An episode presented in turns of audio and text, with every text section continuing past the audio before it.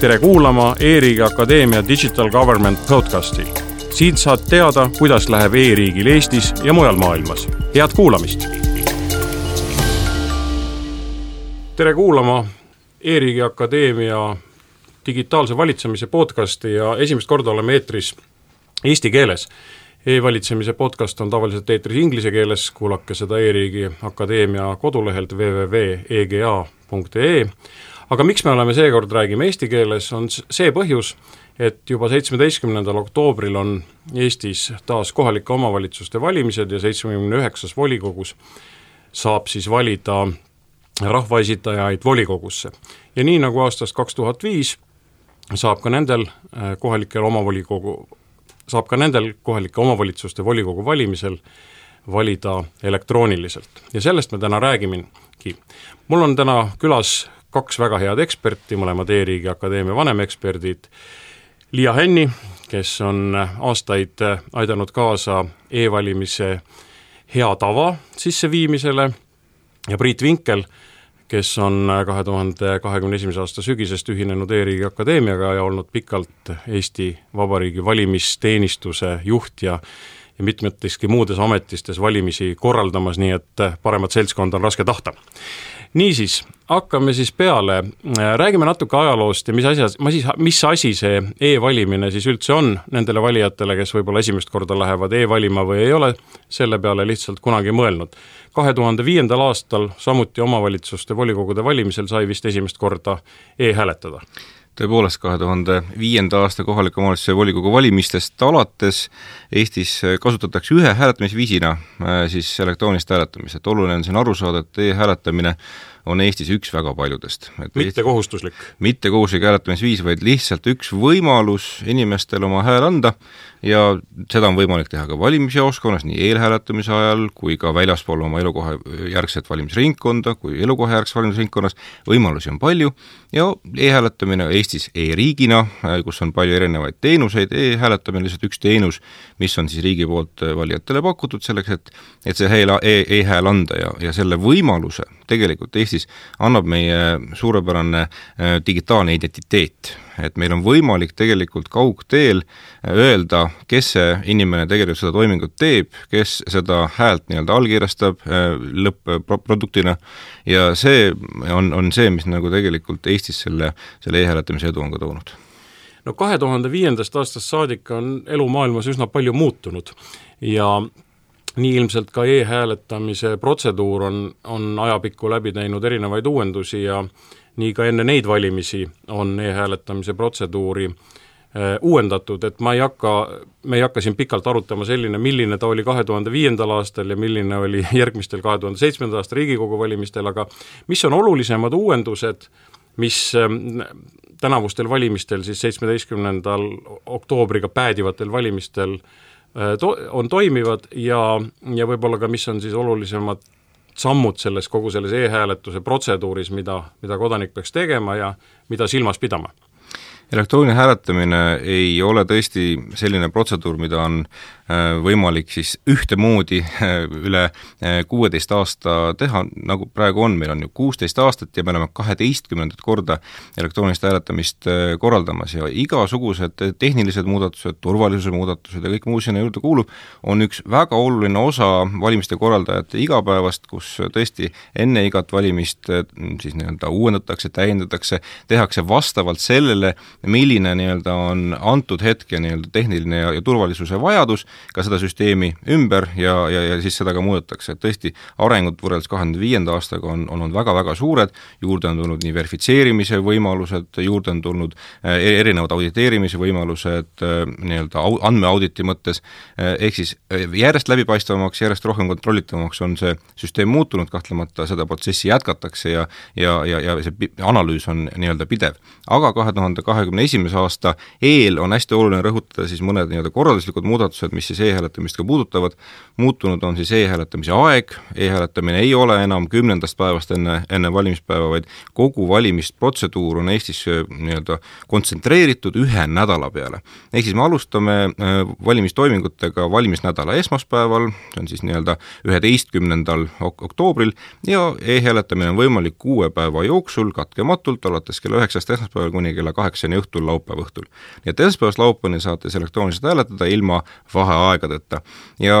loomulikult on siis selle aja jooksul võimalik oma elektroonilist häält muuta, äh, kui siis selline äh, soov ja vajadus peaks olema. aga kui... miks peaks olema vajadus oma elektroonilist häält muuta? elektroonilise hääle muutmise instituut on sisse viidud selleks, et luua nii-öelda virtuaalne äh, hääletamiskabiin. see tähendab, et valija ise otsustab, millises keskkonnas tema kõige nii-öelda turvalisemana ja kõige nii-öelda noh, nii-öelda usaldusväärsemalt ennast tunneb ja, ja siis, kui näiteks keegi mõjutab, keegi survestab, valijat äh, hääletama ühte või teistmoodi, siis võite ka nii hääletada, aga lähete kas järgmisel päeval või õhtul nii-öelda teise arvuti tagant ja annate uue hääle ja see uus hääl loeb eelmine tühistatakse? eelmine hääl tühistatakse ja samuti on võimalik minna ka siis eelhääletamise ajal äh, valimisjaoskonda, anda siis äh, pabersedel ja pabersedel siis nii-öelda tühistab samuti elektroonilise hääle ja, ja sel, sellel aastal on siis esimest korda Eesti ajaloos võimalik ka valimispäeval oma häält pabersedeliga muuta, et selline muudatus ka seadusandja seadusesse sisse viis. et kordame siis üle, et et, et elektrooniliselt võib hääletada mitu korda ja ja me kohe arut-, arutleme ka selle üle, milline see keskkond võiks olla, kus iga inimene võiks hääletada, aga kui mulle see elektrooniline hääletamine mingitel põhjustel tundub ikkagi ebamugav või ma ei saanud oma häält anda niisuguses keskkonnas ise üksi ja kellegi poolt mõjutamata, siis ma võin minna nii eelhääletuse ajal kui siis valimispäeval valimisjaoskonda ja ja seal paberil hääletada ja siis juba äh, süsteemist osatakse see minu elektrooniline hääl tühistada. just, elektrooniline hääl tühistatakse ja hästi oluline on rõhutada, et mitte ühelgi hetkel ei saa siin nii-öelda avalikustatud kuidagi teie valikut ega teie isikuga nii-öelda kokku pandud, pidevalt on need hääled krüpteeritud kujul, see tähendab, et on salastatud ja teada on ainult see nii-öelda teie hääletamise fakt süsteemi jaoks ja teie hääletamise faktiga seotud siis krüpteeritud hääl tühistatakse, nii et hästi oluline ka nii-öelda usaldusväärsuse tagamiseks ja läbipaistvuse tagamiseks, et, et ühelgi hetkel keegi ei saa teie teie isikut ja teie tehtud valikut kokku panna. Liia, ütle, milline peaks olema see nagu ideaalne hääletuskeskkond, kus, kus inimene peaks siis oma elektroonilise hääle andma, mina tunnistan ausalt, et ma olen hääletanud bussis, ma olen hääletanud rongis, ma olen hääletanud oma kodus, ma olen mõnikord hääletanud äh, Äh, iseennast valides, on ka olnud kordi, kus ma olen kandideerinud valimistel nimelt, iseennast hääletades olen ma ka avalikkuse ees hääletanud mõnes konverentsisaalis lihtsalt, et demonstreerida süsteemi, aga mis see kõige õigem koht oleks? Täpselt see ongi, kus inimene ennast mõnusalt tunneb. ausalt öeldes, kuidas mina olen hääletanud, mina olen hääletanud oma kodus, nii et ma panen laua peale sinimustvalge lipu, et äh, enese, enesetunne, ei, seda ma ei ole teinud, aga enesetunne oleks äh, veidi soliidsem. mis on tähtis, on see, et selle füüsilise valimiskabiini asemel, mis on pabersedelitega hääletamisel, peame me ise enda ümber looma sellise ruumi, kus me saame vabalt oma tahet väljendada. sest see, mis loeb, on see, et inimene, kes hääletab, ei oleks mõjutatud. ja, ja sellele on suunatud ka need äh, väikesed reeglid, mis on saatnud kogu e-hääletamist tema algusest peale. sest oli selge, ka nendest vaidlustest, mis Riigikogus toimusid e-hääletamise ümber, et see on poliitiliselt üsna tundlik teema. et kohe tekkis eh, küsimus selles ju, kas mõni erakond sellest võidab, et eh, keegi saab e-hääletada või eh, kuidas see poliitiline vahekord on ja selleks, et seda poliitilist pinget nagu e-hääletamise ümber maha võtta ja seda tahtmist hakata valijaid nii-öelda valija näppu suunama, ongi siis e-hääletamise hea tava, mis näeb ette, et et erakonnad ei korralda nii-öelda poliitilisi e-hääletamise üritusi kusagil enda telgis, kutsudes inimesi enda pinnale, et me peame austama hääletaja vabadust teha oma valik ilma otsese poliitilise sekkumiseta. ei Loomulik..., ilmselt mitte ka ainult mitte poliitilise, vaid ka perekondliku ei, seda selge küll, aga kuna kelle iganes sekkumiseta. perekonnaliikmetelt me kahjuks ei saanud eh, korra, korjata allkirju e-hääletamise heale tavale, küll aga on selle allkirjastanud praktiliselt kõik Eesti erakonnad ja, ja need, kes seda veel teinud ei ole, aga kandideerivad kohalikel valimistel, neid me kutsume ühinema selle hea tavaga. sest erakondade suhtumine loeb, loeb ausalt öeldes väga palju, sest erakondadel on võimalus ka kampaania käigus öelda inimestele, et see hääletamisvõimalus on olemas ja hoiatada inimesi selle eest, et nad oma digitaalset identiteeti kellelegi teisele üle ei annaks valiku tegemiseks. aga ikkagi tavaliselt inimesed ju hääletavad kas kodus või töö juures, noh, kus in-, kus on internetiühendus. et äh, mis see soovitus oleks, et äh, mine oma tuppa, pane uks kinni ja hääleta ära ja ära kuula, mida isa, ema, mees, naine, õed, vennad, lapsed sulle räägivad, hääleta nii, nagu südametunnistus käsib no väga hea soovitus, jääb ainult seda, seda soovitust eh, täita, tõepoolest tehke seda nii, et te tunnete, et võõraid pilke ei oleks ja, ja ainult teie üksinda koos oma südametunnistusega, oma eelistused, eelistusega olete arvuti taga ja, ja teete selle olulise otsuse. see on igati mõistlik aga räägime veel natuke siis sellest valimispäevast ka, et kui, kui ähm, kuuel päeval on saanud e-hääletada, siis algab valimispäev, nagu Priit juba ütles, saame minna valimisjaoskonda, vajadusel ümber hääletada, just nimelt kui me tundsime survet selle üle, et meie e-hääletamine oli kuidagi mõjutatud. ja siis kõik teised, need, kes käivad valimisjaoskondades, hääletavad ära ja siis Äh, nagu me teame, maagi-, maa, saabub maagiline kell kaheksa valimispäeva õhtul ja kõik on tardunud televiisorite ette ja siis tehakse kuskil mingeid maagilisi liigutusi ja hakkavad need e-hääled kokku loetud saama, et äkki sa, Priit, kahe sõnaga ütled, mis siis tegelikult juhtub? hästi oluline on jah siin öelda, et, et kuna esmakordselt on võimalik siis oma elektroonilist häält valimisjaoskonnas pabersedeliga muuta, siis ei tehta äh, nendel valimistel ühtegi valimist ütleme, hääletamistulemust või mingisuguseid sel-, muid tulemusi kindlaks enne kella kaheksat. mis tähendab, et kell kaheksa on äh, natuke vara oodata veel mingisuguseid isegi osalisi tulemusi, nii et, et kell kaheksa algavad siis jah, need protseduurid ja need võtavad siin mitmeid tunde aega, sellepärast et äh, seesama elektroonilise hääletamise nii-öelda häälte avamise ja häälte töötlemise protseduur on tõesti avalik, seda on võimalik jälgida, äh, riigi valimisteenistus korraldab siis eelnevalt e-hääletamise vaatlejale sellised õppepäevad, selgitades, kuidas need protseduurid läbi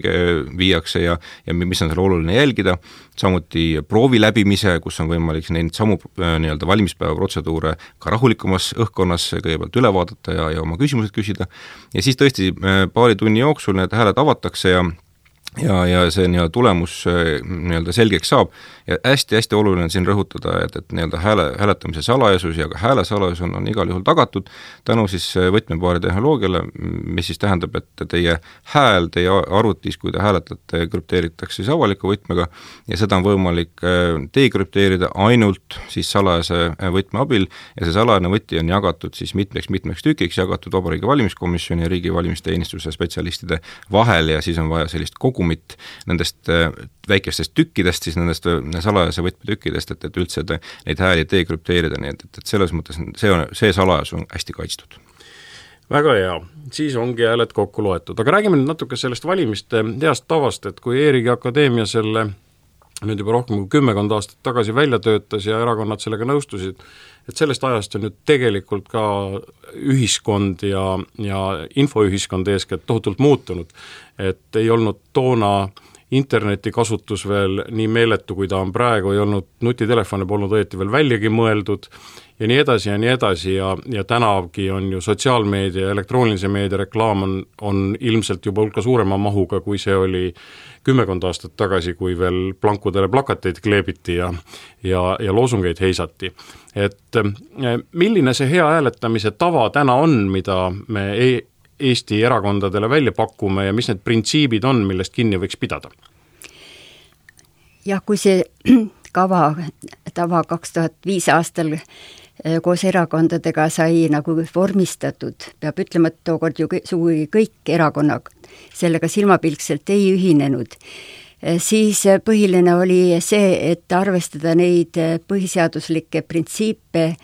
ka e-hääletamisel. Ja kuna need printsiibid ei ole muutunud, siis ei saa ka öelda, et e-hääletuse hea tava oleks kardinaalselt muutunud, teda on täpsustatud viimati aastal kaks tuhat viisteist, nüüd seda tava üle vaadates on selge, et, et kõik see, mis sai nüüd aastaid tagasi kirja, kaks tuhat viisteist on ka juba aastaid tagasi, kehtib praegu ka samamoodi, nii et sellist tõsist vajadust uuesti avada see tava nagu redigeerimiseks, seda otseselt ei olnud. aga mis, mida see tava taotleb, on just nimelt see, et austataks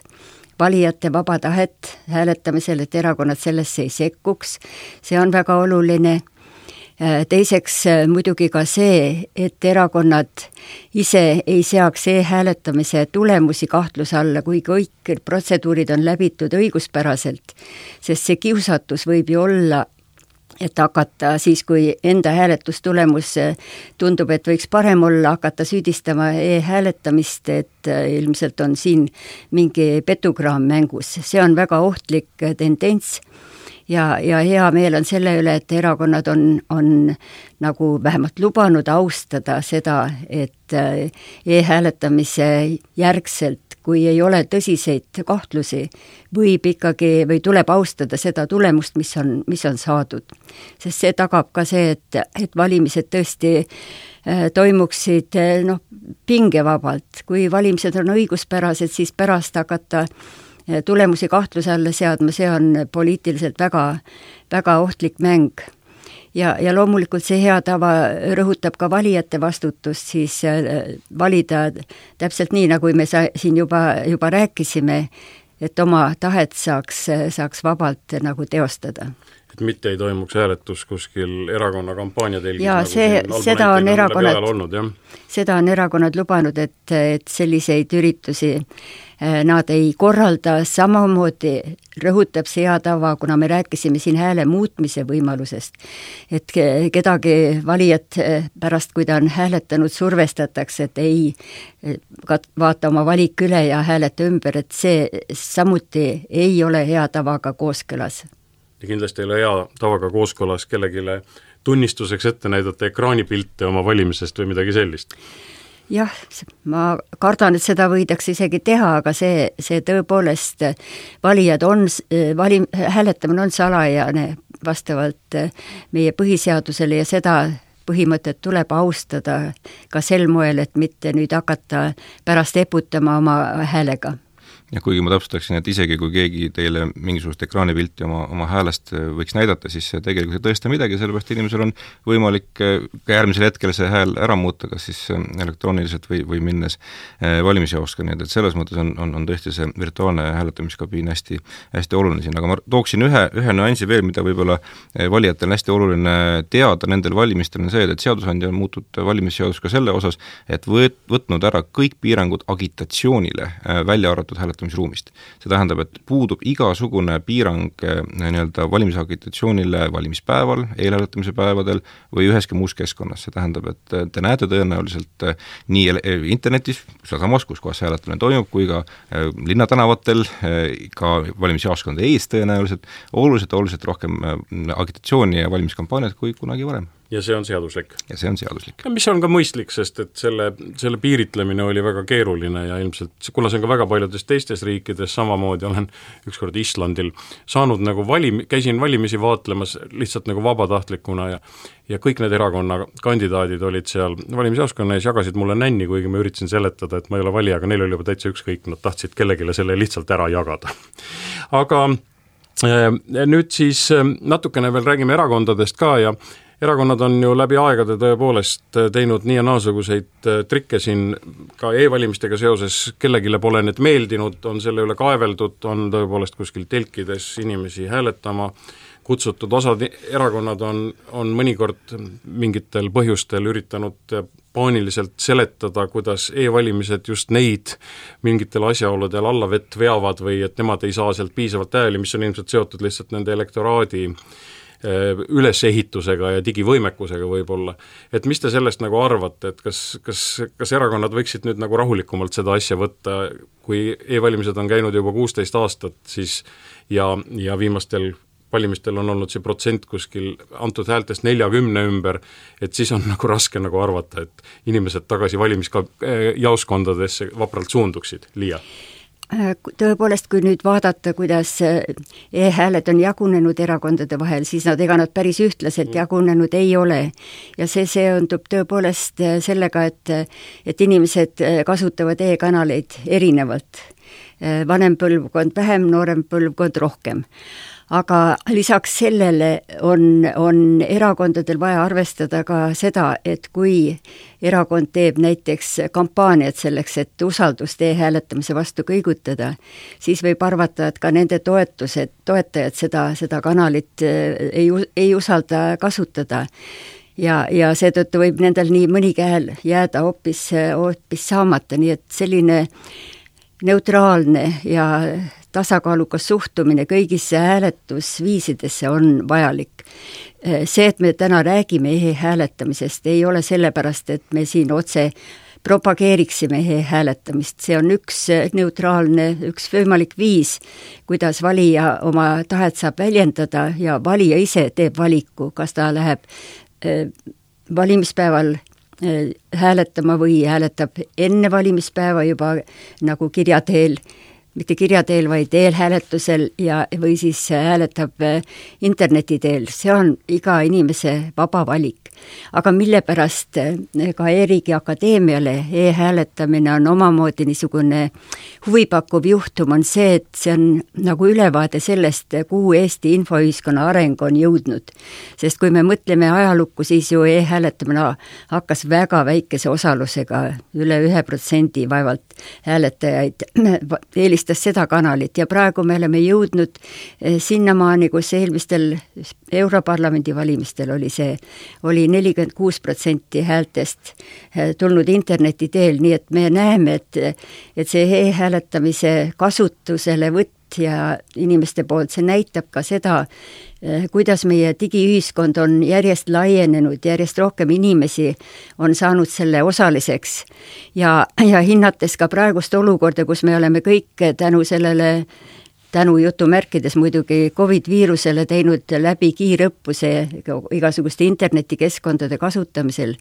siis võib küll arvata seda, et, et nendel valimistel võib sündida mõni uus rekord kuna jah, inimestel on asi nagu, nagu käpas juba ja kindlasti on see väga oluline, olen isegi olnud ju korduvalt valimiste perioodil üldse Eestist ära ja see on kõigile neile eestlastele, kellel on Eesti kodakondsus ja Eesti valimisõigus, ikkagi suurepärane võimalus ka, ka piiri tagant hääletada või ka nendele, kes võib-olla ei ela selles kohas, kus nad, kus nende elukoht on registreeritud ja kus nad valida saavad, et see minu meelest on see kindlasti ka nagu demok-, demokraatia võimalusi laiendav, mit-, ja mitte mingil moel ahendav võimalus. aga meie podcast hakkab läbi saama ja valimisteni on jäänud nüüd äh, selle podcasti salvestamise hetkel umbes täpselt üks kuu ja me oleme siin korduvalt neid protsente öelnud, et et milline võiks siis olla elektrooniliselt antud häälte protsent nendel valimistel Eesti peale kokku, ilmselt omavalitsuste, omavalitsuseti on see erinev, aga et kui me seni oleme olnud omavalitsuste valimistel kuskil neljakümne protsendi juures, et mis te arvate, kuidas siis sellel aastal see tulemus võiks tulla, et Liia? no nii, see ennustamine on muidugi huvitav tegevus iga kord ja ja ma sain julgustust äh, pakkuda ka välja, et see võiks tulla üle poole äh, e-hääli või interneti teel antud hääli ja seda äh, julgust andis mulle eilne, ma kuulasin äh, ühe e-hääletamist süvitsi uurinud äh, Tartu Ülikooli professori Robert Krimmeri ennustust ja tema julges ennustada, et tõenäoliselt jah, äh, võib äh, neid hääli seekord interneti teel tulla tulla ülepoole, aga veel kord, ega see ei ole eesmärk omaette, lihtsalt kui me saame neid äh, interneti teel hääli ülepoole, siis see näitab teatud arenguhüpet, mida, mis Eesti ühiskond nende eelmistest valimistest läinud äh, aja jooksul on, on läbi teinud ja seda saab ainult tervitada ja, ja samas, kui neid hääli ei tule üle viiekümne protsenti, see ei näita ka arengupeetust? no ei, loomulikult mitte, aga see, see näitab võib-olla seda, et äh, kõigepealt osalus nendel valimistel, kas äh, noorem põlvkond äh, peab kohalikke valimisi nii tähtsaks ja, ja näitab ka seda, et kuivõrd siis nagu vanem põlvkond on selle tehnoloogilise võimekuse omandanud ja veel kord ütleme, kui me mõtleme sellele ajale, kus me praegu elame, vaevalt et eh, kuu aja pärast eh, see koroona on meie ühiskonnast kadunud. ja, ja kui me pelgame selliseid rahvakogunemisi ja, ja kardame oma tervise pärast, eriti need, kes vaktsineeritud ei ole, siis ma arvan, et on väga mõistlik valik, kui hääletada interneti teel jaa, endise äh, valimiste korraldajana kahtlemata minu ainuke vastus saabki olla, et igasugune hääletamisprotsent on hea. sellepärast, et tõesti me ei sea siin mingeid eesmärke ega, ega, ega oota mingisuguseid rekordeid, kahtlemata see viiskümmend protsenti on selline müütiline piir, mis, äh, mis võib tulla, ei, ei, ei pruugi tulla, aga sinnakanti suure tõenäosusega me me, me nüüd nendel valimistel ka jääme, aga hästi-hästi oluline on jah, et selleks, et, et ikkagi see, see nii-öelda osavõtt oleks garanteeritud, äh, kontrollige kindlasti oma arvuti valmisolekut enne seda, kui asute hääletama, see tähendab, et teil olete, olete nii-öelda oma arvutiga turvalise äh, nii-öelda kasutaja kogemusega, ehk siis teil on viirused kontrollitud ja, ja nii-öelda kõik viimased turvaparandused sinna peale pandud ning kindlasti vaadake üle ka oma ID-kaardi või mobiil-ID eh, paroolid, eh, et teie sertifikaadid ikka kehtiksid, sellepärast et see on üks kõige tihedam põhjus, miks tegelikult inimesed hääletada ei saa, sellepärast et nad lihtsalt ei jõua selle aja jooksul võib-olla ka oma nii-öelda digitaalset identiteeti taas eh, nii-öelda värskendada, nii et et ootame, ootame ära, siis juba varsti näeme, et milline see tulemus seekord tulema saab. niisiis ootame siis kõik põnevil kõigepealt üheteistkümnendat oktoobrit, kui eelhääletus ja elektrooniline hääletus algab ja ja kuueteistkümnenda oktoobri õhtuks on meil siis selgunud, kui palju hääli tuli eelhääletusel, aga mis see protsent kogu häältest on, selgub muidugi siis seitsmeteistkümnendal oktoobril ja valimispäeval. nii et kõigile soovime turvalisi valimisi, minge kindlasti valima, sest teie hääl loeb ja kõikidele kuulajatele kuulmiseni! Tunned huvi e-riigi vastu? kuula meie saateid igal kolmapäeval Digital Government podcastis